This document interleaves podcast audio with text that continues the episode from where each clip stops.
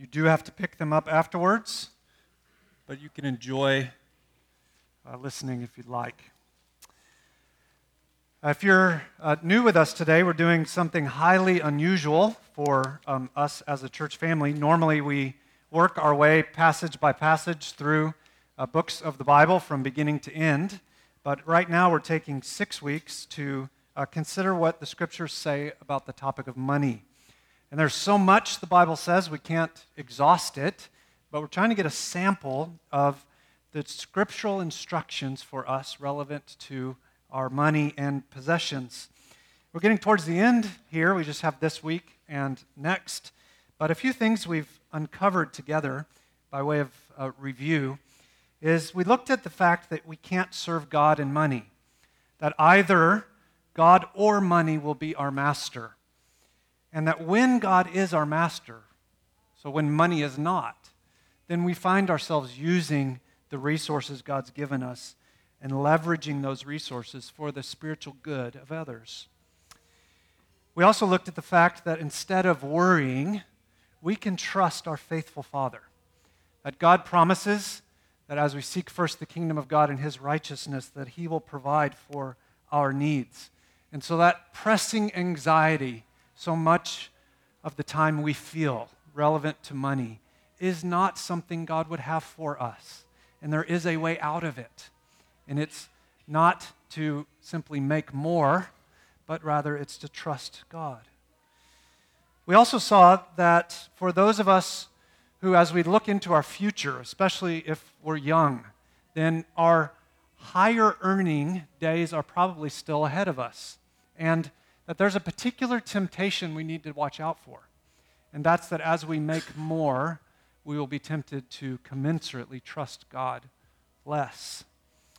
And then finally, last week, we looked at the fact that if we are in a season of time in our lives when we have more, then there are particular dangers we have to watch out for. And there are wonderful good works that God has set before us. All of these uh, messages are on the website, and um, additionally, we've been putting out blog posts that have uh, tools to help you practically put into practice the things we've looked at. They're on the table in the back by the coffee bar if you're interested in that. Today, uh, we're going to consider the issue of generosity. So, if you would turn with me to Mark chapter 12, that's where we'll be this morning. And if you don't have a Bible, underneath the seat in front of you is a, a blue one. And on page 495, you'll find Mark chapter 12. By way of introduction, before we read uh, the text, if you knew that in less than one week you would die, how would you spend the remaining days? Think about that for a moment. If you knew without a shadow of a doubt in less than seven days you would pass, what would you occupy your few hours with? Maybe the first thing that jumps to your mind is the meal you'd like to eat. Or what hobby you most enjoy, getting to do it again. Or traveling to some place you've always wanted to go with somebody you love but haven't gotten around to it. But maybe if you think about it longer, then probably what we'd all find ourselves contemplating is who are the most important people to me? And what are the most important things I'd want to pass on to them? That's how you'd use your last week. Think of a, a daughter who might want to go to her mom and thank her for the unconditional love that she showed. Think about a boss taking her brightest young employee and communicating what it would take to lead that company in the future. Think about a Christian wanting to go to someone they love who doesn't know Christ and to lovingly, passionately plead with them to come to Christ. Maybe a father would want to sit down with his son and communicate that even though your earthly father is about to be gone, your heavenly father never will be think these are the kinds of conversations we'd find ourselves caught up in in those very few hours left. Well, friends, did you know that in the First century, Jesus faced this exact situation.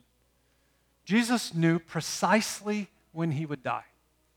And a large amount of the material in the biographies in the scriptures about this time in Jesus' life is precisely communicating to us the way in which he spent those final days and hours. Matthew, Mark, Luke, and John all devote significant attention to this period of Jesus' life. In fact, Mark chapter 12, the entire thing is devoted to this issue. What would Jesus say? What would Jesus do if he knew he was just days away? Well, he did know. And in God's kindness to us, these words are recorded that in them we might be spoken to as well. Would you look with me down at verse 41 of Mark chapter 12? And he, that he is Jesus, sat opposite the treasury and watched the people putting money into the offering box.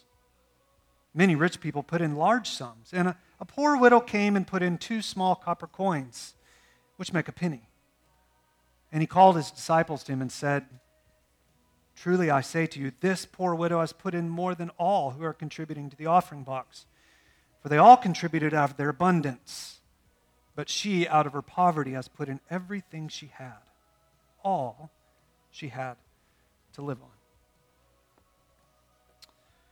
Now, at the great risk of further confirming in your mind my status as a dork, I do need to point out to you that this passage breaks down nicely into an alliteration.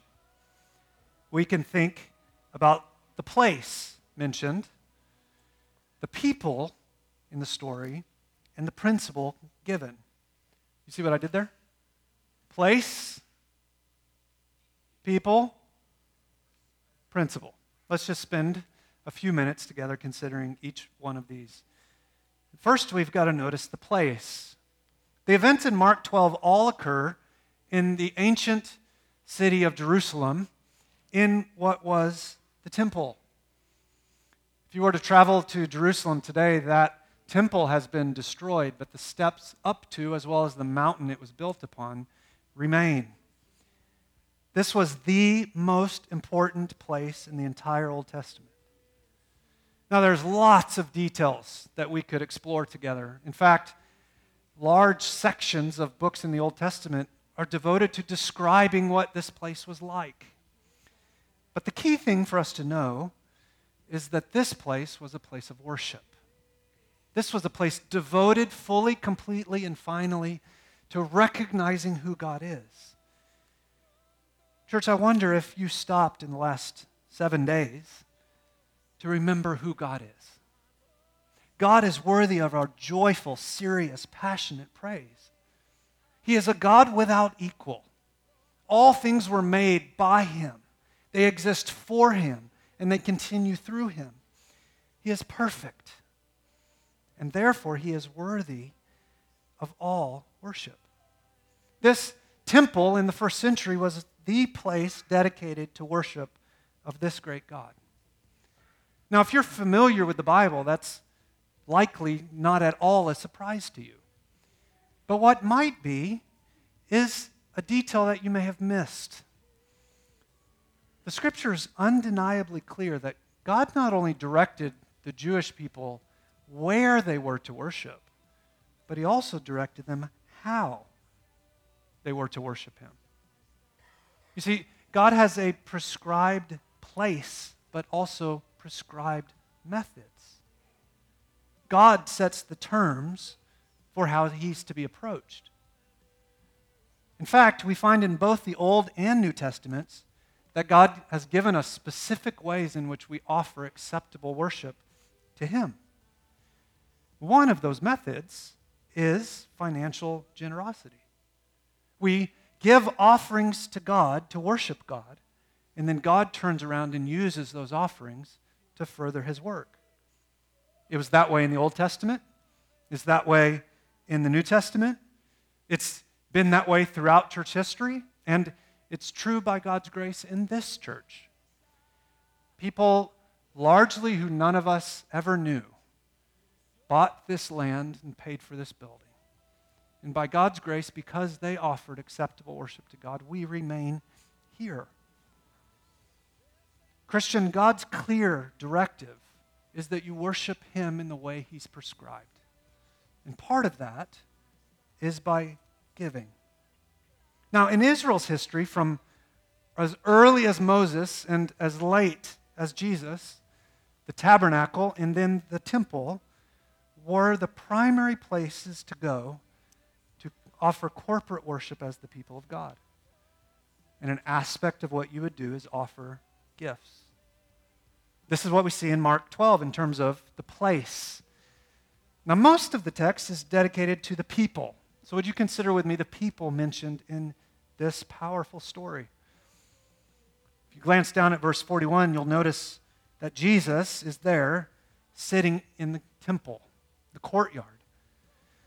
For the rest of the chapter, Jesus has been up teaching. He's been conversing with people, whether that's public teaching or private conversation. He's been actively doing the work of sharing what most needed to be shared. But here, he's just watching. Remember, he's just days from death. But he takes the time to sit down. He takes the time to watch. Did you know people watching is biblical?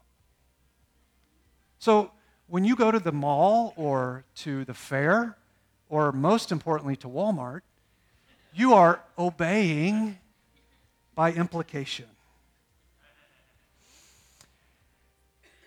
As Jesus watched the crowd, he noticed a tremendous contrast. He saw wealthy people, and he saw a woman who was obviously poor. If you look at the end of verse 41, it says, Many rich people put in large sums. Now we know from extra biblical sources, ancient documents written by the Jews about what worship was like at this time, that the courtyard in the temple was surrounded by 13 receptacles where people would put their offerings. They were shaped like trumpets. Now, not like a trumpet you would think of it today with the, I don't know, three thingies on top. What are those called? What? Bowels? Valves. Oh, okay. That would have been troubling if those were called bowels. But, but inverted, where the, the large parts at the bottom and then it would come up to a cone. And these receptacles were made out of metal. And your coins were also made out of metal. And so when you went to the temple, and in particular, if you had a lot, then you'd come with your money bag. And if you were like these particular wealthy people, then it seems as though they would lift that money bag up as high as they could so that as that money fell in, what would happen? Clankety, clankety, clank. Look at me. I give more than you. I am spiritual. God is impressed with me. Now, practically speaking, these large gifts very likely made up an enormous portion of funding the work. And yet Jesus wasn't impressed. Jesus viewed these rich people as merely giving their loose change. And because they were wealthy, that was a lot of change. But they just flaunted their giving as generous, even though it wasn't sacrificial at all. And it's very likely that the people Jesus watched and spoke of here are the same people mentioned in the previous paragraph. Look at verse 38. It says, And in his teaching, he said, Beware of the scribes. The scribes are in the upper echelon of the religious authorities of the day, largely wealthy people. Beware of the scribes who like to walk in long robes and like greetings in the marketplaces and to have the best seats in the synagogues and the place of honor at the feast who devour widows' houses and for a pretense make long prayers. They will receive the greater condemnation. The picture is that these were people who outwardly loved to look religious, but inwardly could not have been more distant from the God they pretended to know. Now, compare those wealthy scribes with the poor widow. This woman would have been invisible to most everyone who ever was around her. And yet Jesus saw her. Jesus noticed. The king of the universe was captured by a nobody. Isn't that an amazing thought? That Jesus isn't enraptured by what may appear on the outside, he is caught up with what's on the inside.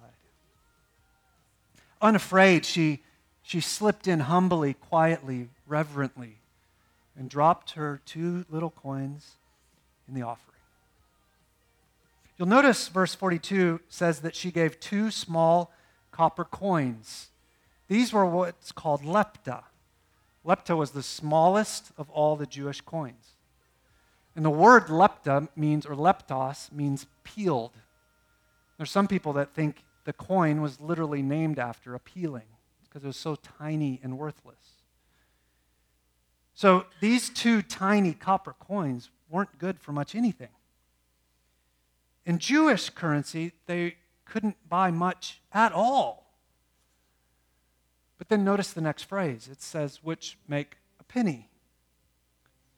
Now, this is the translators trying their best to describe for us what this was like, but the actual word is a quadrans.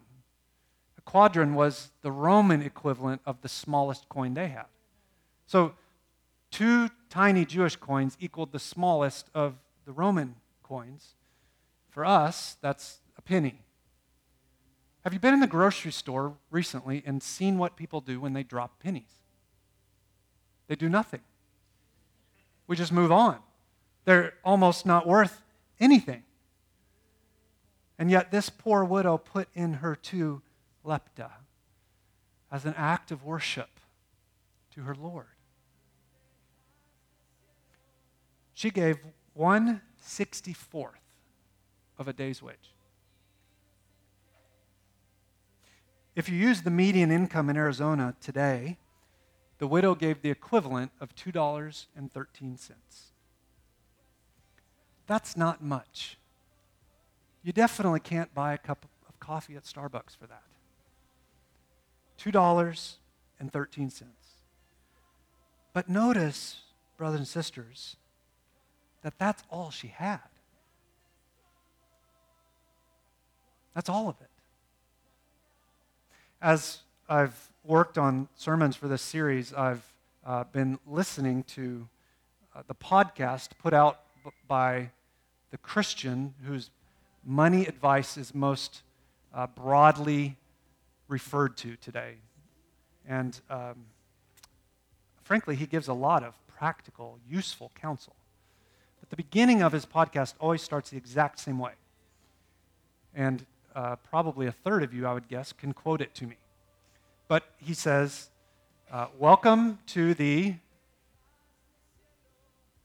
You're embarrassed now, aren't you? It's fine. Listen to him. A lot of good practical counsel.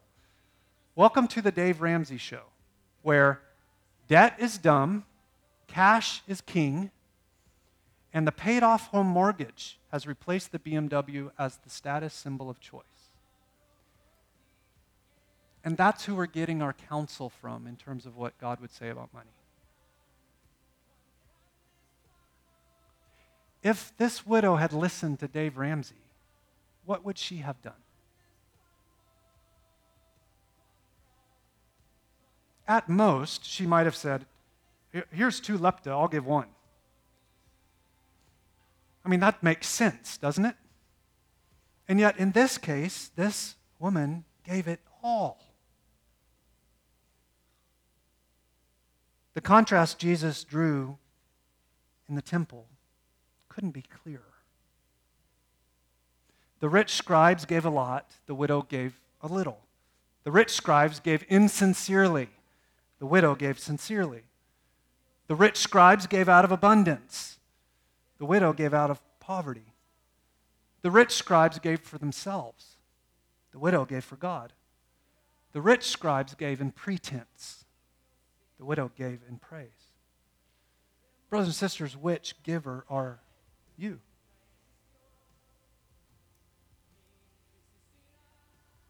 If you give half Church on Mills annual budget, but you give so to be noticed, compare that to if you only have a little, but you give with joy. That's the picture being given for us. Now, notice what Jesus says in conclusion. Let's look at it together. Verse 43. And he called his disciples to him. So he's watching this unfold, and then he says, I've only got a few more sentences I have time to share. And one of them is so crucial, I got to gather my closest disciples and communicate this to them. Truly, I say to you, this poor widow put in more than all the others who are contributing to the offering box. I think this is the most astonishing part of the story. Because certainly any of us would agree that the widow's gift was authentic and unhypocritical, and therefore a better gift. But notice that Jesus' commendation goes way further than that. Jesus doesn't just say, she gave out of generosity, and they didn't. He does say that. But he specifically says that the pennies she gave were more than the rich scribes. Now, how can that possibly be? If you really stop to think about that, I think it's one of the more remarkable claims Jesus ever made. That these people who gave a lot gave less than this widow who only gave a little. Well, friends, that brings us to the principle, the point of this story. God measures offerings not by the size of the gift, but by the heart of the giver. God measures offerings not by the size of the gift, but by the heart of the giver. You see, the genuineness of the worshiper's heart is of far greater importance than the amount given. For worship to be acceptable to God, it's got to be two things. It's got to be the right methods that He's prescribed, and it's got to be done with the right motive. You can give massive amounts of money, but if the motive is the promotion of self, you might as well just keep that money. But you can also give a little and give so with gratitude and a humility and a joy that will be ever pleasing to God. We see this principle other places in Scripture, of course. In three weeks from, two weeks from today, we'll begin the book of 1 Samuel together. And we'll journey our way through that book up until the fall, Lord willing. There's a place in the book of 1 Samuel where Samuel's been told by God to go find a new king and anoint him. And so he goes on this journey, and God tells him, I'm going to tell you when you come across the new king for you to be anointed. Now, they had a king. His name was Saul, and Saul looked like you'd expect a king to look big, tall, beefy, handsome, a man of command. And yet, this kingdom had not turned out well under this king. And Samuel, no doubt, went thinking, there's going to be another guy like that. And yet, the first two people he came to, God said, no, no, no, no, no. Not that one. Not that one. And as he was trying to make sense of this, 1 Samuel 16 says, For the Lord sees not as man sees. Man looks on the outward appearance, but the Lord looks on the heart. Friends, the issue in our giving is not how much we give. The issue is the heart. The issue is why. Now, friend, if you're here this morning and you're undecided about Jesus, thanks for getting up out of bed. Thanks for coming to spend time with us. Don't misunderstand this message, nor what this church aims to teach. The Christian message is not give like the widow and buy your way into God's good graces. That's not how Christianity works. Christianity is not a religion that says you've got to clean yourself up on the outside for God to find you acceptable. Christianity says the opposite, actually. Christianity says you cannot clean yourself up. You see, while we may be able to fool ourselves by adapting our behavior, God sees our hearts. God knows of the inward wickedness we all have. And the way into rightness with God, if we could say it that way, is not by changing our behavior, but rather by getting a new heart. If you're here today and you're not a believer, we would love more than anything to tell you more about that. Would you stick around after the gathering and ask somebody sitting around you, tell me about your own experience with that heart transplant stuff? There's quite literally dozens and dozens and dozens of people who'd love to tell you their own experience with the grace of God. But if you're here this morning and you're already a Christian, understand God is totally disinterested in hollow, hypocritical religion. God does not want your money if it comes from a posture of pretension. God wants your love. God wants your devotion. God wants your praise. Part of that is money. But this is so much true that a widow's pennies are worth more to him than an insincere wealthy person's thousands. The only way that makes sense is if God looks not on our outward appearance, but on the inward posture of our heart. Now, this poor widow in this instance gave everything. She was radically generous. She would know nothing of Dave Ramsey's advice when it comes to giving.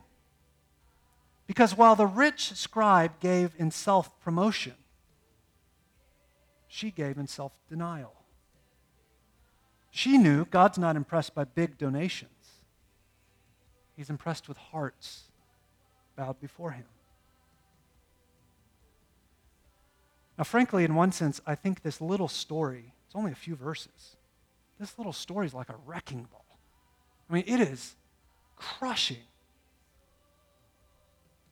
On Wednesday, as I sat down to write this, I found myself literally weeping as I saw how unlike that humble lady I am. Motives matter. And you might be able to trick your mama, but you can't trick God. God sees, God knows.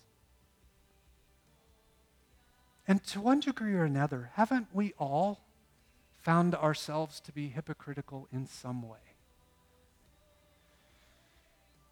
Now, in another sense, I think this passage is also freeing and motivating. Because anytime there is a conviction from God, it is always designed to lead to a repentance that would bring about restoration. And this story is no different. So let me put it this way Church, small gifts make a big difference. And by big difference, I don't mean compiled, we can do something together. That's true. But I mean a big difference to God. Because God knows the heart. You don't have to have a lot of money to be used by God in significant ways. This unnamed widow dropped in all that she had. And roughly 21 centuries later, we're still talking about it. You don't have to give thousands to be right in your worship of God. You do have to give from a genuine heart, willing to give whatever God would call you to give.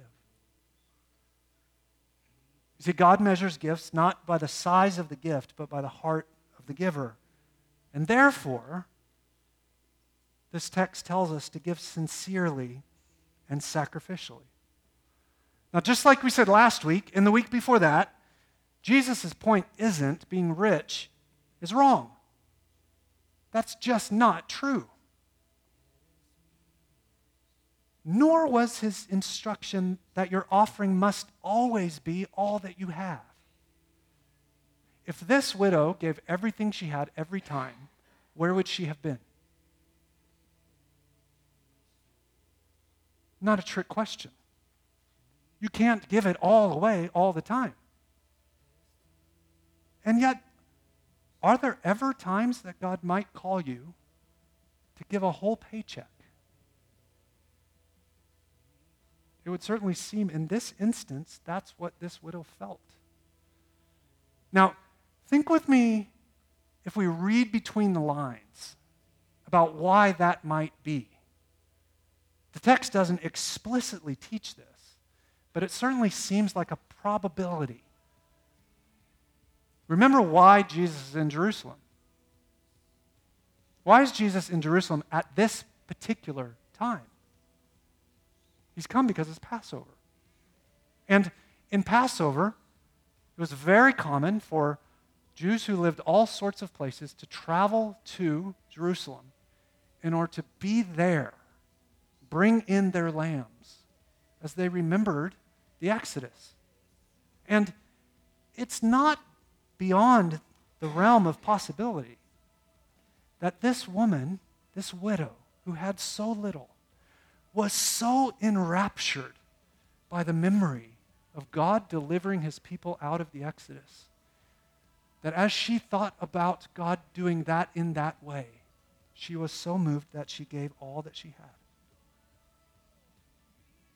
Now, if she saw that looking back at the cross, or back at uh, the Exodus, how much more should we see the same looking back at the cross?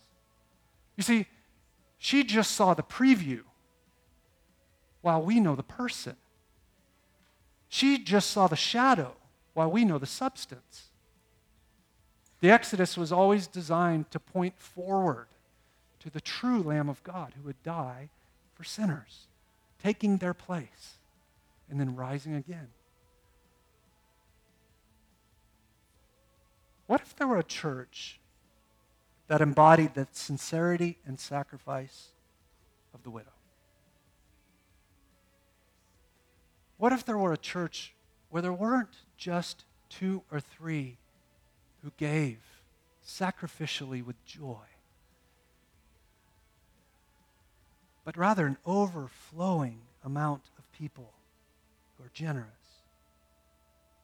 Friends, think about Jesus watching happily as we give joyfully. Again, irrespective of how much that is. Think about the ministry in Tempe and beyond we could do if there were more. But perhaps most importantly for our purposes this morning, think of the difference the heart of the widow would make in your own relationship with Jesus. Think about the way in which giving generously is the antidote biblically to greed, and how cultivating a heart full of gratitude would impact every single sphere of your life. That's what God longs for for you because you can't serve God and money. When teaching on this text in 1857, a pastor named J.C. Ryle in England said this The stinginess of professing Christians in all matters which concern God and religion is one of the most crying sins of the day and one of the worst signs of the times. The givers to Christ's cause are but a small section of the visible church. Not one baptized person in 20 probably knows anything of being rich towards God. The vast majority spend pounds on themselves and not give not even a pence to Christ. Let us mourn over this state of things and pray to God to amend it. Let us pray Him to open men's eyes and awaken men's hearts and stir up in us a spirit of liberality. Above all, let us each do our own duty, give liberally and gladly. Friends, let's pray the same things for this church family that J.C. Ryle prayed for his. May we be going forward so in tune with Jesus that we are ever aware of the extent to which he gave himself that we might know him.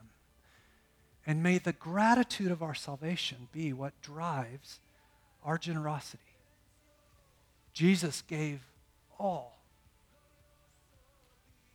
May we give and give from hearts of genuine praise. Let's pray. I'm going to give you just a moment in quiet prayer and reflection. And I'd ask Pastor Randy if you would come close us.